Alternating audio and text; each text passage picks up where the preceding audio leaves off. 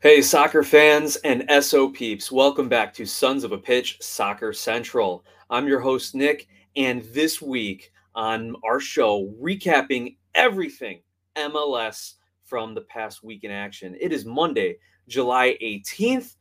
We've got like 25 or so games to get through. And let me first say, the stars were out this week. And that's not just a Hollywood reference because LAFC finally got Gareth Bale and Giorgio Chiellini on the field alongside Carlos Vela for a bit.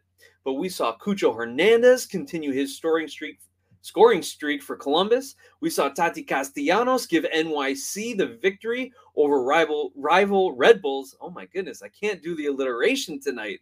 It's all right. We're going to get through every game, and trust me, I'm not going to miss a beat when we talk about any of the highlights, the scores, the recaps, the plays, and all the news from around the league.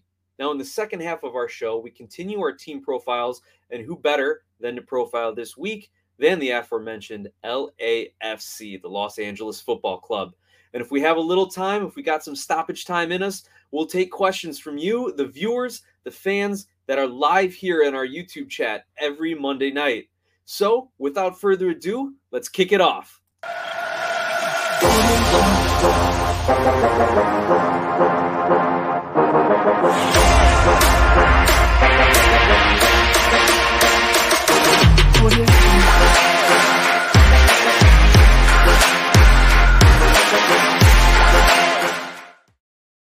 Well, soccer fans, I am Nick once again, your host tonight for Sons of a Pitch Soccer Central, our MLS weekly recap. And we're going to look at all the games from July 12th through July 17th. You know, something around week 20 ish or so in the league. We still have a few teams on 17, 18, I don't think 17 anymore, but like 18, 19 games. We got a couple teams who are 20, 21 games, but that'll that's a congested summer MLS schedule for you, right? Eventually, it all comes down to decision day. And with the way the playoff race is shaping up in the Eastern Conference and towards the bottom of the Western Conference playoff slots, you know decision day is going to have a big impact on the season. Now, like I said, we're going to recap all the action, profile LAFC in the second half, and then take some viewer questions if we got some stoppage time at the end of the show. So let's get right into it, as I said, because there are just a lot of games that we got to cover. And we're going to start with the games in Texas rivalry as rivalry week continues across the MLS. Austin hosting Houston and just rolling them three to one. Now, we're going to talk about these teams later as we get through some of their other games, but really the theme here is Austin's offensive juggernaut continues to keep rolling and they're pretty much at the top of all offensive statistics across the league this season, uh, even eclipsing LAFC in most categories. Now, Austin, it, we saw them lay the foundation last season, and while we've come to expect big things from expansion franchises, they just didn't have it last year. But now they've hit on a couple DPs. They made some good inside uh, inside MLS transfers and acquisitions. And Josh Wolff had that second offseason to get his team ready. And sure enough, they are second in the West, competing with LAFC for the Supporter Shield. Now, Houston, however, moving in the wrong direction. And we're going to talk about Houston and the Dynamo a little bit later. So we will jump to the next game. Now, that was on Tuesday. Wednesday, July 13th, midweek action as rivalry week continued. Atlanta defeats RSL 2 to 1 not a big rivalry game as we got a cross conference uh, matchup in this one. But for Atlanta, who is struggling with injuries, with goal scoring, with just the whole vibes in the team, if you remember Joseph Martin of Slate Rant, they end up getting a win against a contender in the Western Conference. And I say contender because RSL is still a top four club in the West, but I don't know how many people actually consider them contenders given LAFC and Austin are, are ahead of them anyway. It's great for Atlanta to be picking up points. They've had four points of their last six possible in their two last two matches uh, after Joseph's rant. So maybe the team is starting to come together. Maybe the front office and the coaching staff has said something to them. And you know what? Atlanta travels to LA and to Chicago for their next two matches. Not automatic losses for them, right? Chicago's been playing a little better.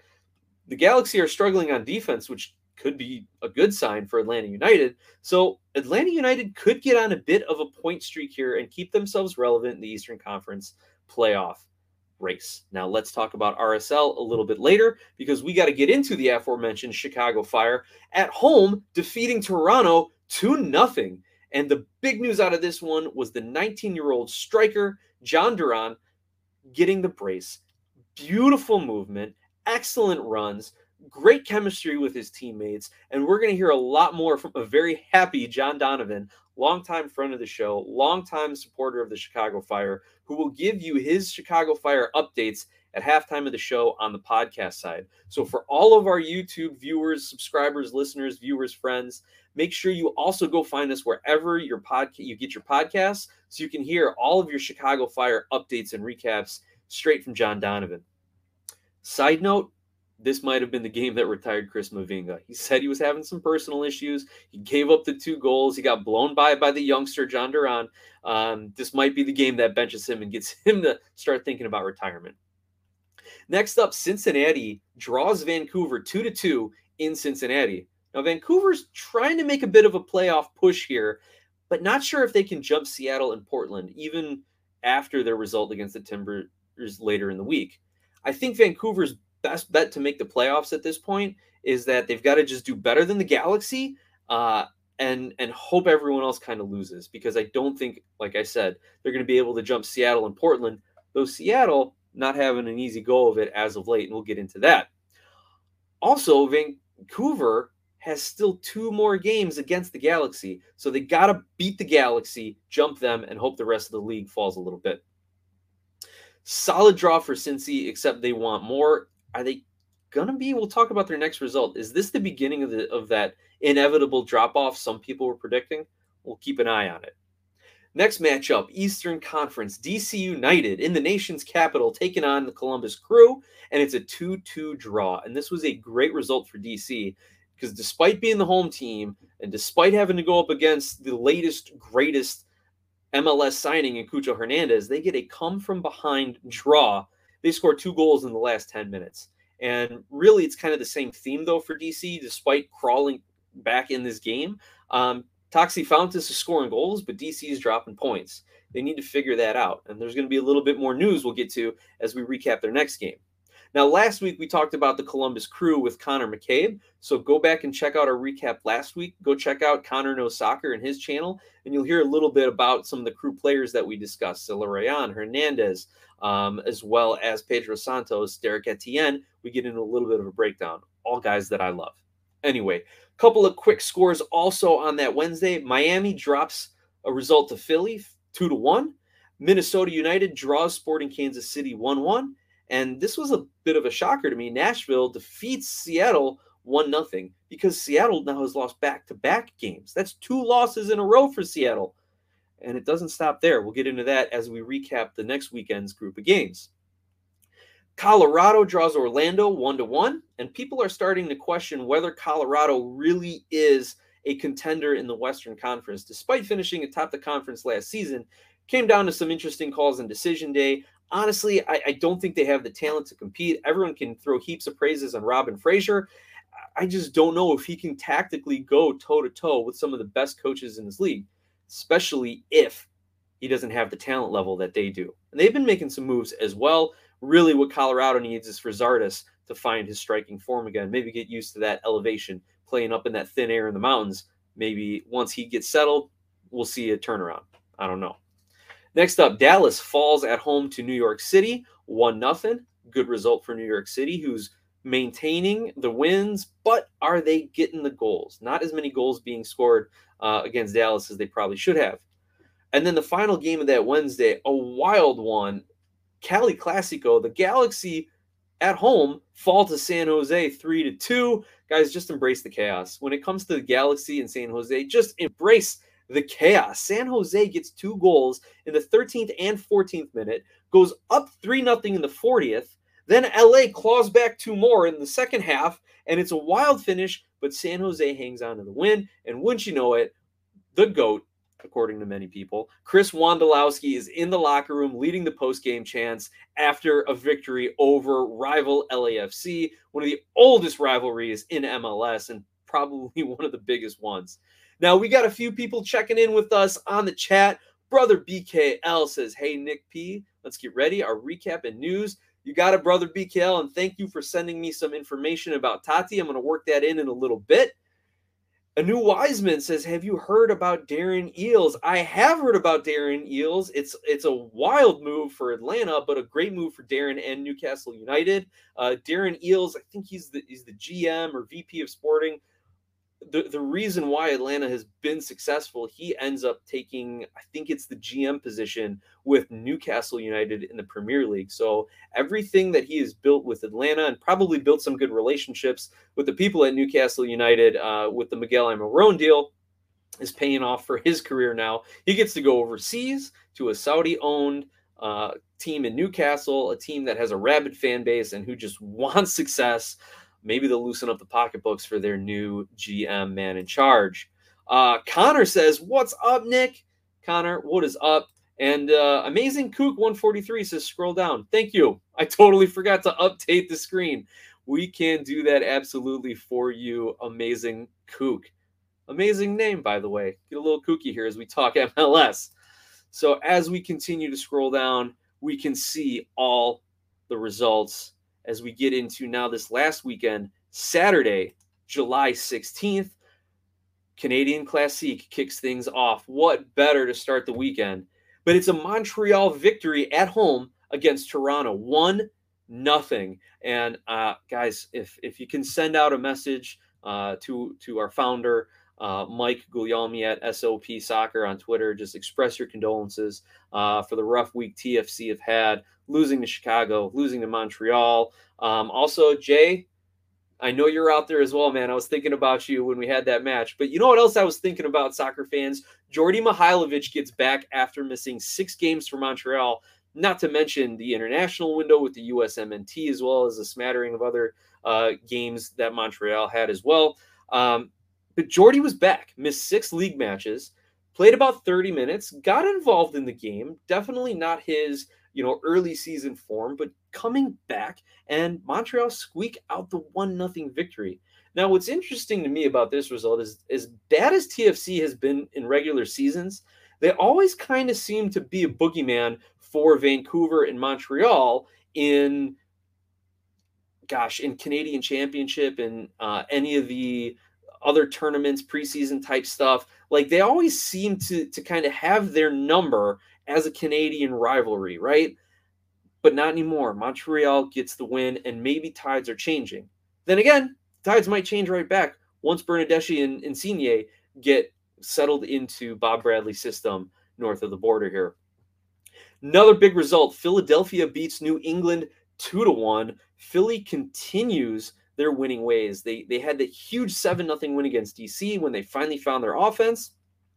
And then they beat New England and who did I just say they beat before of that? Miami. So they beat two teams who are really trying to knock on that playoff door in the Eastern Conference and it really is establishing them as the top team in the Eastern Conference again. You know, New York City held it for a bit, Red Bulls had it for a bit. Montreal at some point was going to make a push for it before Djordje got hurt. Uh, but Philly has cemented themselves. And really, what they're doing is they're keeping the rest of the Eastern Conference playoff chase, that five through seven spot. They're really keeping that alive for a lot of teams because Columbus, Cincinnati, even Chicago is back in the conversation for a lot of people um, are there. And we're going to look at the standings uh, right after our halftime break, and you'll see just how tight things are. Now, speaking of Chicago, they host Seattle. It's a nice three game homestand where they lose to Columbus but then get the victory of Toronto and a victory over Seattle. I would have never thought this. I mean, in my in my picks and predictions video, which by the way, if you haven't liked and subscribed and started looking at the picks and predictions videos we put out every Thursday, make sure you do that because I, I try to give a little gambling advice and wisdom there, and I just you know try to pick them as I see them. On top of that, Seattle with three straight losses, and not just that, goalless in three straight losses to Portland, and now to Chicago. it's incredible. Um, Seattle needs to get Ruidiaz back healthy. I, I, think Seattle just really needs to kind of recoup. Maybe they didn't take this game as seriously as they needed to because it was a cross conference game, but they're still fighting for a playoff spot as well. So I wouldn't think that they were going to take this too lightly. Now we're going to hear more about the Chicago side, like I said, from John Donovan at our halftime break on the podcast side. Now, the next batch of games, we had Miami beating Charlotte three to two, and a solid win for Miami. A bounce back win after the loss. Again, keeping that Eastern Conference playoff race tight. Like we know the top four teams in the East, but we don't know who's going to be five, six, and seven. And even if Montreal can hang into that four spot, um, Charlotte just can't get those consistent results. So I'm not too worried about them as a franchise. If their goal is to make the playoffs this year, they may fall short of that goal. But as an expansion franchise, that should be the goal, but don't be upset if you're not going to to reach it because it's it's inconsistent. You you have plus they made a coaching change. Now it may have helped them in the long run, but you can never really expect a team with a coaching change 9 or 10 games into the season to really light the league on fire and be a lock for the playoffs. There's always going to be a lot of question marks. And as we said in episodes prior, if Karol Swiderski is not scoring, getting involved in the offense, getting into dangerous areas, um, it's it's pretty hard for Charlotte to have some consistent offense. Next result: Minnesota United at home versus DC gets a two 0 victory. Don't look now, soccer fans. The Loons are back in fourth place in the Western Conference. How they doing it? Well, in their last five games, four wins and a draw. I've been saying it the last couple episodes. Adrian Heath gets his extension. The players are locked in. He's locked in. The front office knows how to support the coach and the players, and, and they're just producing at this point. Also, it helps when you've got Reynoso playing lights out soccer over the last few weeks. He's got nine goals and five assists on the season. Is he a dark horse MVP candidate? I don't know. He just might be. So let's keep an eye on Reynoso as their season continues. Now, next up, oh my goodness, I'm clicking all over these screens. Where we at? We also had Colorado beat the Galaxy 2 0 and Dallas drawing Austin 1 1. So a lot of action uh, in some rivalry games there as well. Now we are going to move into Sunday, July 17th. Let's take a look at some of the comments and see what we going on. Uh, before we get into that last day, brother BKL says Toronto needs to focus on the Canadian Championship or if not, I have nothing to say. Adios. Thanks, BKL. Great, great take. And absolutely, if you're looking uh, to pick games this upcoming weekend, you got to make sure you take into account U.S. Open Cup lineups and rotations, as well as Canadian Championship. Now, Amazing Kook 143 says the Robert Taylor goal was one of the best goals that I have ever seen in MLS. Now, I, I didn't get to watch this one live, um, but Miami has just a habit of producing banger goals for whoever it is, and Robert Taylor is just kind of the, the, the next iteration of that. So I'm gonna have to go find the highlights of that one. Amazing Kook. Thanks for letting me know about that one. But yeah, with players like that who can produce those moments of talent, Miami is never truly out of any game. And Gonzalo Higuain is buying in, and you've got a lot of host of players buying in. Phil Neville seems to finally have gotten his coaching feet now that the roster is a little more set now that he knows he, he's not going to have a lot of the big names available, all the off the field financial, um, you know, roster rules, all that sort of thing. So we'll see if um, if they can actually build on that, and if Taylor keeps banging in goals, I'm sure they can. Connor Knows Soccer says, "R.I.P. TFC." Ouch, that stings. That's that stings there, Connor. But you know what, man, you're not totally not totally wrong. Anyway, Connor does give us the hint that uh, Columbus traded striker Miguel Berry to DC United for an undisclosed amount in GAM, and we'll touch on that a little bit when we get into DC's next result. So thanks for the heads up on that one, Connor, as well. I appreciate you sending me that message on Twitter with it. And the last comment we got right now before we roll in the last day, brother BKL. That's why I don't trust Seattle. This is why they don't have the best of midfield and playing with the B team. Yeah, that's right. João Paulo tore that ACL in the CCL final. And then Obed Vargas, who's their young up and coming star to fill that role for them, also uh, missing some time lately. And, and again, Raul Ruidiaz has missed some games. So they're without a midfield, they're without their star striker. And, you know, these teams like Portland, who can counterattack, you know, almost at will some games. Chicago, who actually has a pretty solid midfield developing uh, with Brian Gutierrez and Chris Mueller. And when Shaqiri's on and running that midfield through him, eh, they can play through a Seattle team like this. And also, Nico Lodeiro came out and even said, We are not the same team that won CCL. All too true, Nico. All too true. So, all right, we are getting into now Sunday, July 17th results. And here we go. Atlanta draws Orlando 1 1 in a great rivalry matchup.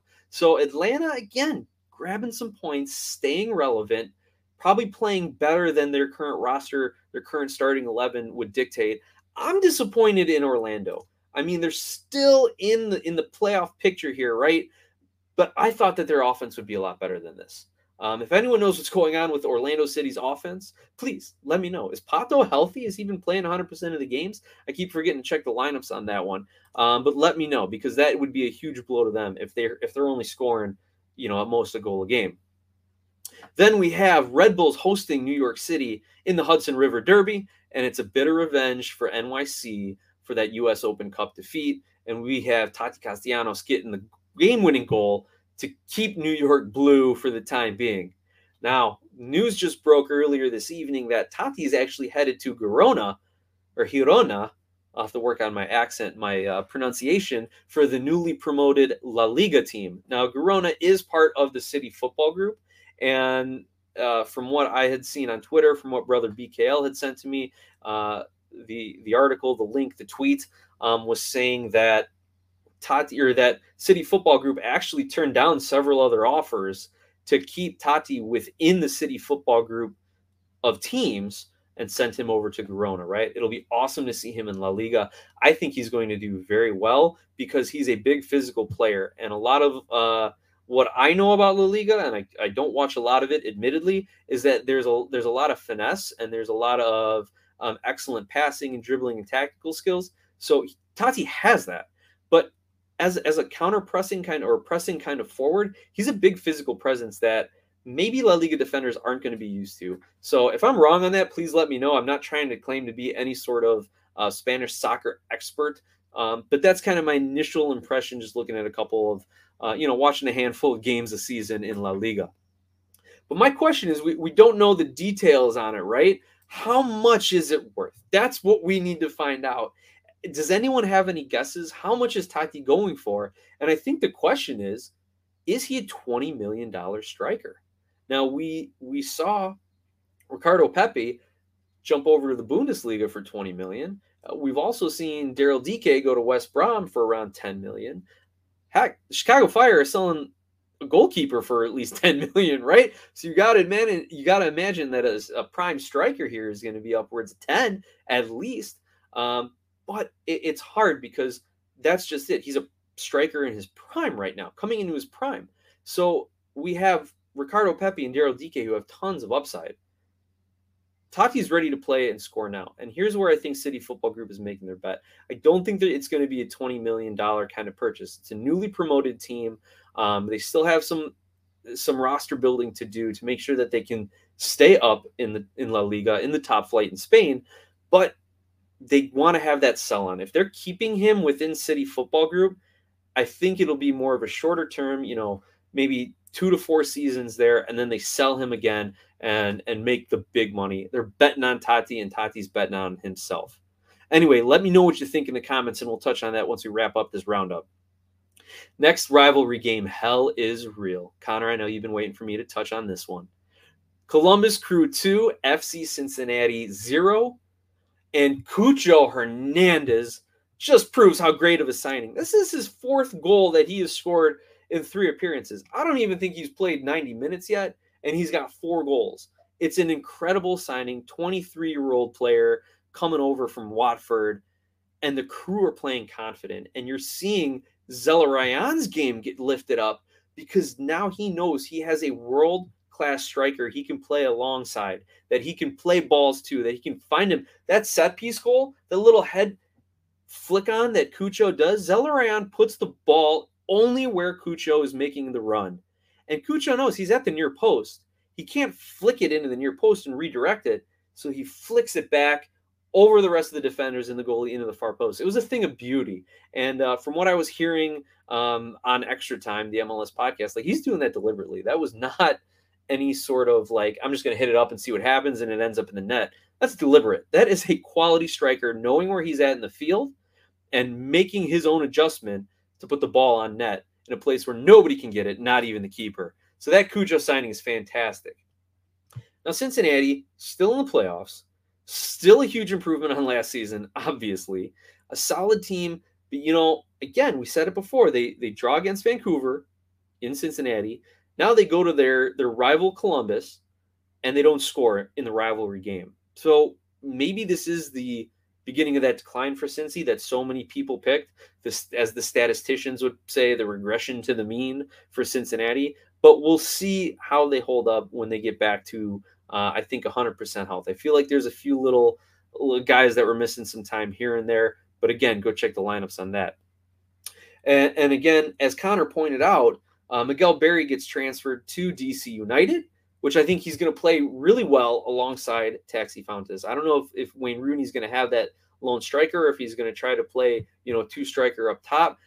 That's what I'm guessing if they're going to sign Miguel Berry um, and already have Taxi Fountas on a DP deal, that they are going to try to play a two striker setup. Um, but you know what? Even if they don't, this is a great move for Miguel Berry because he got a little taste of things under uh, Caleb Porter, who's an excellent MLS coach who's done it at the college level and the pro level. And now he's going to elevate his game from playing under an excellent coach to playing under a very good coach and an excellent striker, one of the best all time. So Berry, I think, is going to thrive in DC. And if they don't start dropping goals this season, uh, we should definitely see that increase next year for DC United.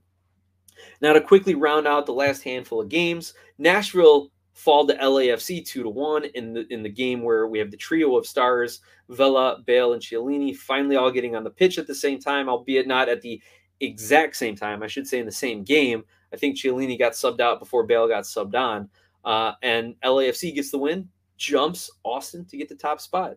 Nashville struggling a bit, but I'm confident that they're going to be there right at, at the end when when the season is over. If not a top four spot in the West, then definitely a playoff spot. San Jose falls to Houston. Uh, but Houston, since they beat Chicago back on June 25th, which seems like forever ago, three losses, a draw, and a win. They're sitting 11th in the West. So they're happy to get this win. And it was in big part because of their new DP signing, Hector Herrera, the Mexican international. From I read some quotes from Tim Parker who said that Hector Herrera gives everyone else more confidence and kind of freedom to go play their game. Uh, I'm paraphrasing, but that was the gist of it. Now, I, I read that a couple times because if you look at it glass half full, that means Herrera is kind of raising the floor of this team. That he, that everyone is getting a little better around him just because he's there leading by example. You want to look at it from a glass half empty perspective. He's covering for everyone's mistakes, and Houston is not actually that much better.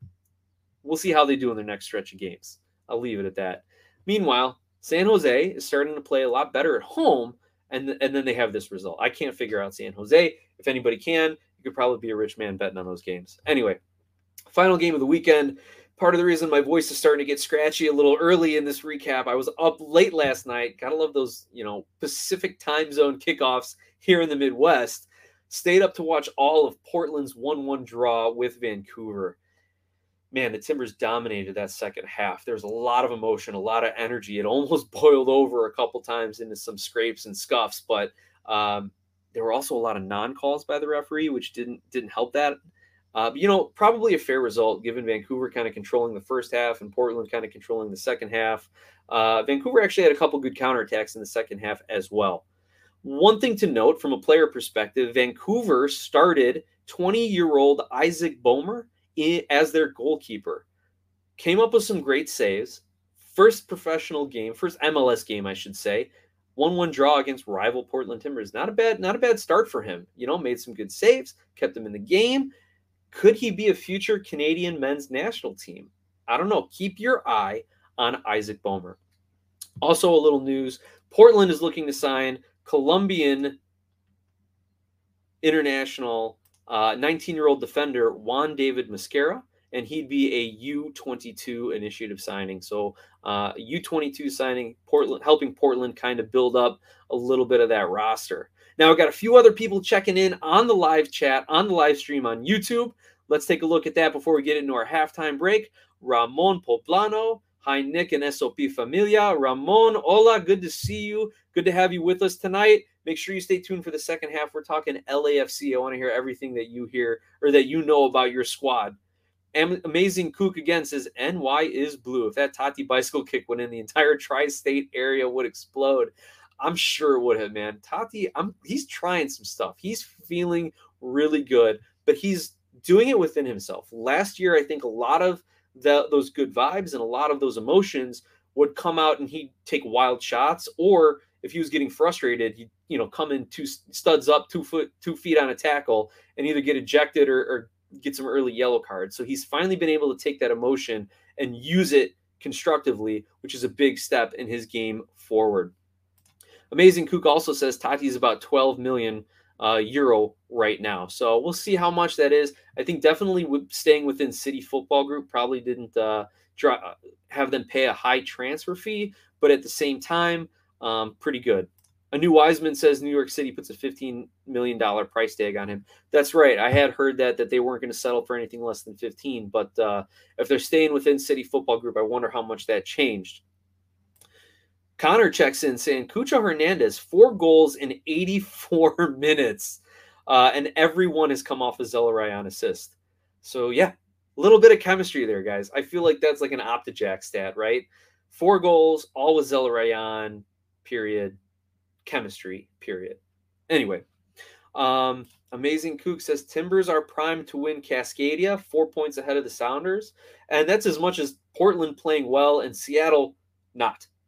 Uh, that big win uh, against Seattle certainly helped their odds. And I, I, forget if that was in Seattle. I feel like it was. So if they got to play Portland again in Portland, then Cascadia might be all but Portland's at this point. And he says the only way Seattle have a chance at winning the rivalry cup is beating the Timbers at Providence Park and at least a draw at BC Place versus Vancouver. Okay, so I so what I thought was correct. Thanks, amazing Kook. You read my mind. You were ahead of me in the chat there. Well, I certainly do appreciate that. All right, guys, we are going to take a short break. So go ahead. We're gonna we're gonna pause the show here for about a minute. Go get yourself a glass of water. Go get yourself a glass of uh, Skira Icelandic spring water to be exact. And uh, on the podcast side of things, you are going to hear from our good friend, our sponsor, our longtime supporter, John Donovan, on all things Chicago Fire. We got a couple wins to talk about. I know John's excited for that. On the YouTube side, we're going to take a short break. And for our YouTubers, don't forget to subscribe to the podcast so you can get all that extra content. And for our podcasters, jump on in one evening for the live chat between 8 and 9 o'clock, Monday nights typically. Follow along at SOP Soccer on Twitter uh, for all the news. We'll be back in just a minute. This MLS weekly recap is sponsored by Skira, Icelandic spring water, available at your local 7 Eleven. Icelandic for clear, Skira water comes from a spring in a nature preserve in Iceland with naturally low mineral content. This isn't your average water. Clearly, yes, pun intended, it's one of the best. Get some Skira today at your local 7 Eleven. And now it's time for our weekly Chicago Fire update brought to you by John Donovan. Take it away, John. Nick, John Donovan here, coming covering the Chicago Fire in the MLS. What a week, Nick. I mean, we started off with that tough game where they lost. They came back and lost to Columbus, but these last two games, I just uh, against Toronto, um, two nothing game. Uh, Duran was out of this world. I watched those breakaways four or five times a piece. They uh, strength, speed, skill. Kid's got everything. He can control his emotions on the field. Both goals were were just masterpieces of of soccer. Uh, then he gets hurt. I just I was heartbroken when I heard he wasn't playing against Seattle. But uh, that first game against Toronto, uh, admittedly, Toronto is is uh, remaking the squad. I wouldn't want to play them again in a month. Um, they're bringing in a lot of Italian superstars, but uh, the game they played uh, against the Fire this week was a solid two nothing uh, win by the Fire. And what was encouraging, Nick, was they managed the win. They didn't come out the second half and fold. Yes, they did uh, give the team a little bit more opportunity, but they did not fold. I uh, Ezra seems like maybe he has grabbed onto this team again and brought them back. I, I just got to bring up one guy that the last two games, and I've been bad mouthing him all season, but um, he seems to have himself under control. And when he's under control, He's off awesome. And this is Carlos Terán. The man is huge. He's fast. Um, you know, he's kind of on the edge sometimes with the cards, but he can play the game. Uh, right now, he's probably playing the best I've ever seen him play. Him with Chesnov in the back is an awesome sight. It's uh, when Omsberg comes back, it's going to be awful interesting um, the fire with their defense because all three guys are great center mid or uh, fullbacks, and uh, it it just speaks for the fire for the future. Really does. Terán was just a beast in the back this week.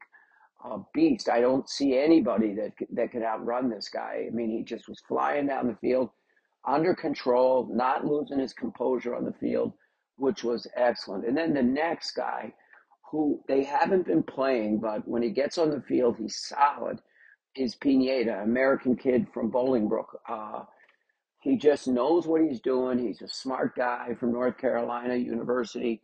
He he just deserves to be on that field. I uh, um, Giménez, you know, he's played a couple of good games, got hurt in this past game, but I would definitely use Pineda in the squad. Um, hands up to uh, our clap for Ezra in that first game.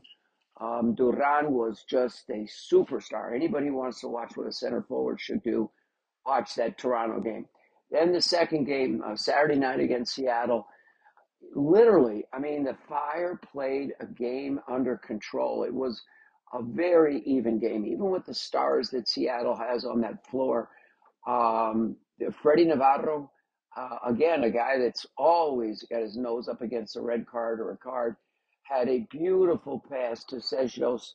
And again, the guy scores twice in this in this past week. It was a beautiful header that the goalie did not have a chance at. You could see the frustration of the Seattle coach. I mean, the fire played really well. He substituted well. I, I didn't like the substitution of offer in the uh, second half. I mean, literally without Duran um, and Przybyłko, he started Przybyłko because Duran, I'm sorry to say, hurt his ankle in that Toronto game and pulled himself. I mean, he did not play um, against Seattle, but the team overall, I was looking at them, you know, they're sniffing the playoffs. If they can uh, just get a couple more wins and stay, you know, um, stay up on their on their wins, especially a win away from from Soldier Field, they get a few of those. They might just make this playoff. Uh, there's a lot of movement in the league. I watched a bit of the uh, Columbus game today, and they're tough. Um, the the addition of that uh, Cucho guy, um, and then Toronto's coming back. All these teams are scrambling right now, and it looks, I can't believe it, like the Fire might be in that scramble. If nobody gets hurt and these guys can control themselves on the field, Nick, we might have a playoff squad. I, I mean, they've got the players. They have the players. It's um, it's a beautiful thing. Another kid that played really well, uh, especially in that Toronto game, was Gutierrez. He had a pass to Duran that, that was just a behind the pass up in the air, behind the foot up in the air pass that set Duran open.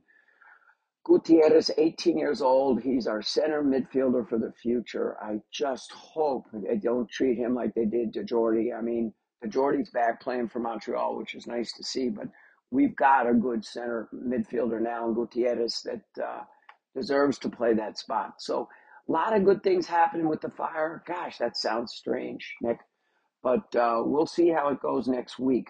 All right. Thank you very much for this opportunity.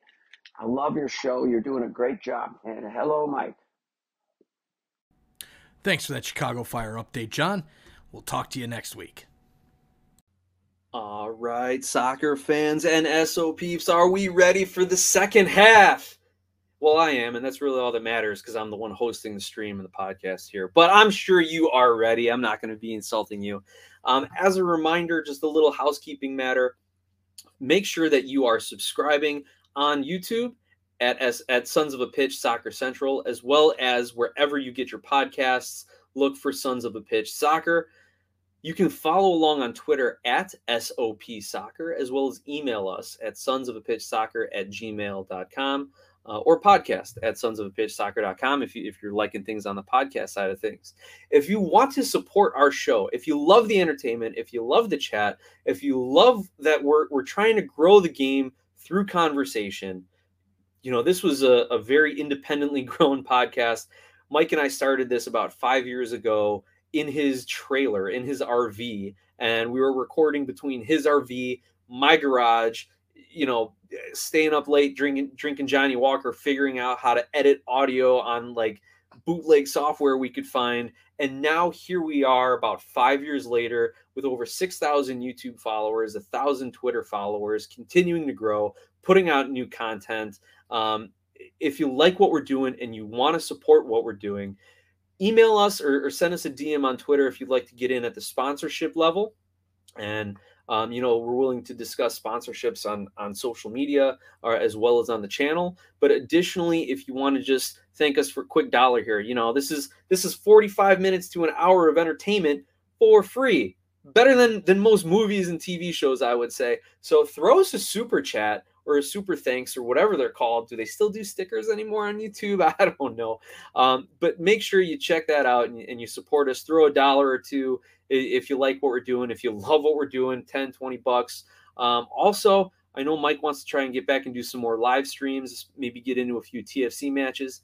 He's already watching them. So if your team's got a game coming up against TFC, hey, throw five bucks our way and tell Mike to get on and do a live chat, and we'll jump in and we'll, we'll chat with you in the game. Also, again, speaking of all of that, I want to thank John Donovan and Skira Icelandic Spring Water for sponsoring our, our podcast and sponsoring the channel. We, we, we really wouldn't be here if it weren't for John's support. And I can't thank him enough for, for all his texts and emails and, and financial contributions to and what it means to the show. So, John, I, I really appreciate it. And I'm really glad that you got to talk about two Chicago Fire wins tonight. I'm so happy. I, I just wonder how long they can keep it up. I, and I don't care how long they can keep it up. I'm just going to enjoy it while it happens. Now, into the second half of the show, we are talking LAFC, Los Angeles Football Club, continuing on our team profiles here. Now, LAFC, it's obvious. Let's take a look at the standings here, right? LAFC is at top of the Western Conference. They are averaging 2.1 points per game. That is typical supporter shield type of stats. Anything over two, you're talking supporter shield. Anything around one and a half, you're talking a really good shot to make the playoffs. Anything right now in the Western Conference around 1.3 to 1.4, you're looking at fighting for a playoff spot. So LAFC is in prime supporter shield position right now, just ahead of Austin, who's on 41 points, 1.95 per game. And top of the East, Philly with 39 points, 1.86 points per game, but New York City, 1.9 points per game as well. But we're talking LAFC here. They seem to be a lock for the Shield, even though we've got a, about a dozen games left or so, right? If not more. Um, but what else can we say about LAFC? Let's take a look a little bit more about their results here 42 points through 20 games, 40 goals for, 22 goals against. So you know they're they're they're scoring a couple goals a game which which is fantastic. Most teams are are happy if they're averaging at least one especially those teams struggling you know to make the playoffs. Where can they get consistent scoring? Lafc has that figured out. 40 goals for 22 against. They have 13 wins four losses and five draws. And their only loss in 11 home games is against austin. That's how you win in any league. Win your home games, and try and steal results on the road. And on the road, they're 5 3 and 1, at home, 8 1 and 2. Why are they so good, right? They've got stars, they've got a good coach, they've got excellent play, they got the fans, they got everything. But but let's try and break down a little bit. We're going to get into a little statistical discussion as well as we'll, we'll add in some of the eye test at the end of it here. But why are they so good? Let's look at their goal scoring.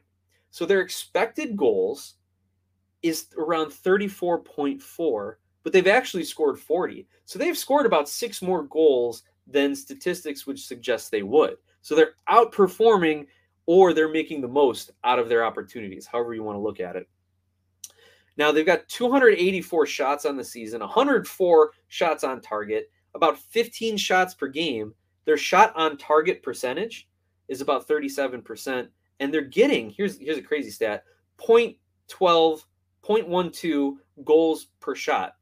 So you know, they're they're getting a goal and a half. If they're averaging 15 shots a game and they're scoring point one of those, you know, they're they're getting a goal and a half a game just just on volume right now, right? And by the way, I mentioned those statistics not because I, I just like pretending I know what I'm talking about, but when you compare them to the league, LAFC is top five in all of those statistics. So they are leading the league in just about every offensive category. Let's continue on. In passing, they're top three in progressive passing, meaning moving the ball forward. But they are only in the middle to bottom of half of the league in other passing categories. So, what does that tell you? When they get the ball, they're pushing it forward. They're not playing a lot of possession in the back line. They're not playing a lot of, as you would say, tiki taka. They're they're not you know, goalie to defender to goalie to defender to mid to defender. You know, they're not a lot of build up possession. They want to counterattack, they want to play fast, they want to play direct. And that is working. Obviously, what did we just say about all those shooting and offensive numbers, right? Now, let's go to the other side of the ball, right? Let's go to the defense here. Now, LAFC has been high pressing a little bit more, which may show some of the lesser passing statistics. They're they're actually, if you if you look at the high pressing numbers, they're second in the league in pressing in the opponent's third. Of course, only to Red Bull, but in pressing generally, they're only ninth overall. So we've seen a mixture of tactics then from LAFC. They will high press, they will press, or they will try and sit in kind of maybe a, a mid block, if you want to call it that, and try and you know stymie the midfield a little bit and build through the midfield. So you, they're they're doing it with different tactics as well, which is making it really difficult for teams to kind of key in on them and dismantle them or find a weakness. And finally, looking at some of the goalkeeping numbers, their save percentage is actually in the bottom half of the league, but they are they have one of the highest crosses stopped by a goalkeeper in the league, and their launch percentage, you know, goalie just boom blasting it downfield, is top five in the in the league. So again, there's that long ball direct, get the ball downfield, and then counter press to get the ball back if you lose it. So that's a lot of what we're seeing from LAFC by the numbers. And we're going to get to some of your live comments here in just a minute because I love that they're coming in right now. But the numbers really just confirm the eye test. And that's how I look at statistics, right? You have to use them with the eye test with your understanding of the game, with what you're seeing on the field. You can't just close yourself off, put yourself in a room in front of a statistics website, figure out who the best team is. You need to match it. And LAFC is a really good team, and they're only getting better. And I emphasize that they're a really good team because they don't have a player in the top three in the league of any single statistical category, right? But hey, in the last month, they've beaten Nashville, the Galaxy, Dallas, Red Bulls, again, all in the last month. So it's not even just over the course of the year. They had some good early results. They're only beating up on on weak teams, Western Conference, Eastern Conference. No, they're they're just winning all their games essentially. The other thing we got to look at is coaching here, right? Do you, you really expect a team that gets a brand new coach who doesn't have all his DP slots filled to to really compete for the supporter shield? Well, Cherundolo, Steve Cherundolo was clearly the correct hire um, for LAFC after Bob Bradley's departure. Now, he comes from the Las Vegas Lights, which is their USL affiliate. So he's familiar with the organization, probably with some of the players, some of the youth players, if he ever needs to fill in, um, or, or, some of their developmental players, if he ever needs to fill in the back end of that roster. Um, but also, he's got the pedigree. He's played overseas. He played in the Bundesliga his entire career, like 15 some years. You know, he was the captain of Hanover and had a pretty solid USMNT career. I believe he had at least one World Cup appearance. And you know, not not to be ignored, born in Rockford, same city that I grew up and started my soccer career, so I think that might have a little bit of something to do with it. Though he ended up moving to California, um, going to high school in California, playing for Portland uh, University, I believe, before starting his pro career. But anyway, we also got to look at some of the other players here, right? Arango and Cifuentes are your two leading scorers with eight goals and six goals, I believe. Not not Carlos Vela, though I will say Vela has six goals and eight assists, which is a fantastic season for anyone. And, and you do need your DPs to play well if you're going to have a chance in this league. But LAFC has 12 other players than Arango and Cifuentes. So they've got 14 players that have scored this year. They have 13 players that have assists.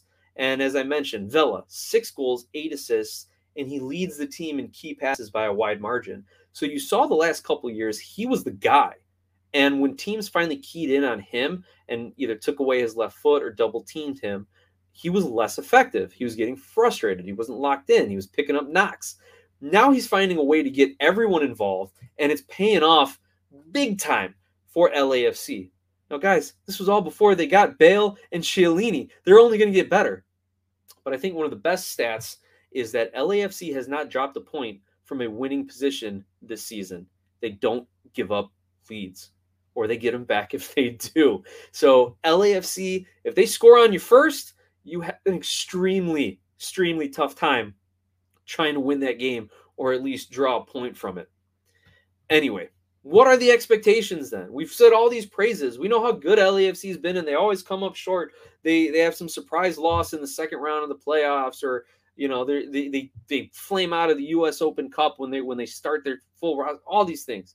What are the expectations? I mean, the expectations this year are trophy, trophy or bust. If they don't win a trophy this year, I don't know what they're going to do with this roster. They're probably just going to roll it back and or run it back and try it again next season. But yeah, my age was showing there. I said roll it back instead of run it back, right? Uh, I think, I mean, they're going to just run it back. They, they built this roster now to win a trophy this year, if not the double Supporter Shield and MLS Cup, and then make a sprint for CCL next spring. Those are the expectations. At least one trophy, and then with the way this roster is constructed, a CCL run, hopefully a CCL trophy, so that they can I don't want to say follow in Seattle's footsteps, but they can be the next MLS team to win CCL. So, that being said about LAFC, let's take a look at a few of the comments here that we're getting in.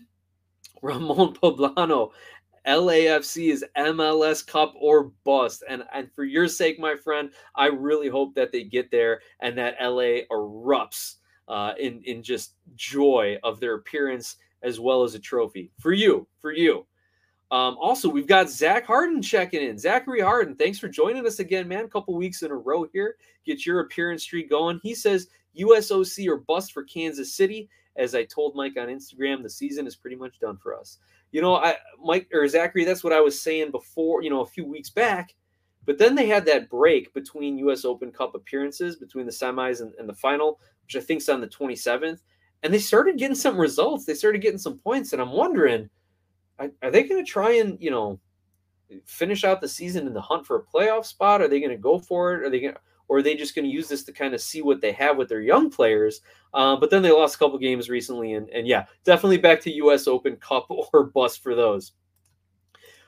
Ramon Poblano says of LAFC, like I was mentioning before, all the stats I rattled off, that's all before they got Bale and Chiellini. So you think that they're only going to get better. I don't think this is going to be like a Zlatan effect where when he's on the pitch, it's just him. And when he's not there, LA Galaxy still played pretty well because they everyone else had to work together. I don't think that's going to happen. Um, but you already saw Bale with beautiful back heel flick. That might have been his first touch in an LAFC uniform. You know, drags the ball back and then flicks it behind the defender. Real slick play. He's already fitting in. It seems pretty well with some of his teammates. Definitely all smiles on his uh, on his and Chiellini's Twitter pages. Now we got Robert V checking in saying, "Let's go Timbers." Robert, are they going to make the playoffs? Are the Timbers going to be in? It, it looks like they might. Let's take a look at the standings here, right? You've got them in the eighth spot. They're ready to roll. I, I, I think they can make the push. I, they might jump LA. They might jump Dallas. I don't know if they can jump Nashville because I think Nashville's too solid, but uh, I definitely think that uh, Portland's got a real good shot to get into the playoffs there. Brother BKL says, Remember since SKC when they were winning MLS Cup and no supporter shield. Yeah, that's right. And and I think Sporting Kansas City for they're a victim of their own success over the last decade, right? The consistency with Vermes, the consistency with guys uh, like Zusi and Espinoza and Tim Melia, like everyone just kept expecting them to win trophy after trophy after trophy, and it's just not that easy in any league, especially a league of parity like MLS. And finally, Amazing Kook says, I don't know if LAFC is a tough opponent until August, when they face Austin.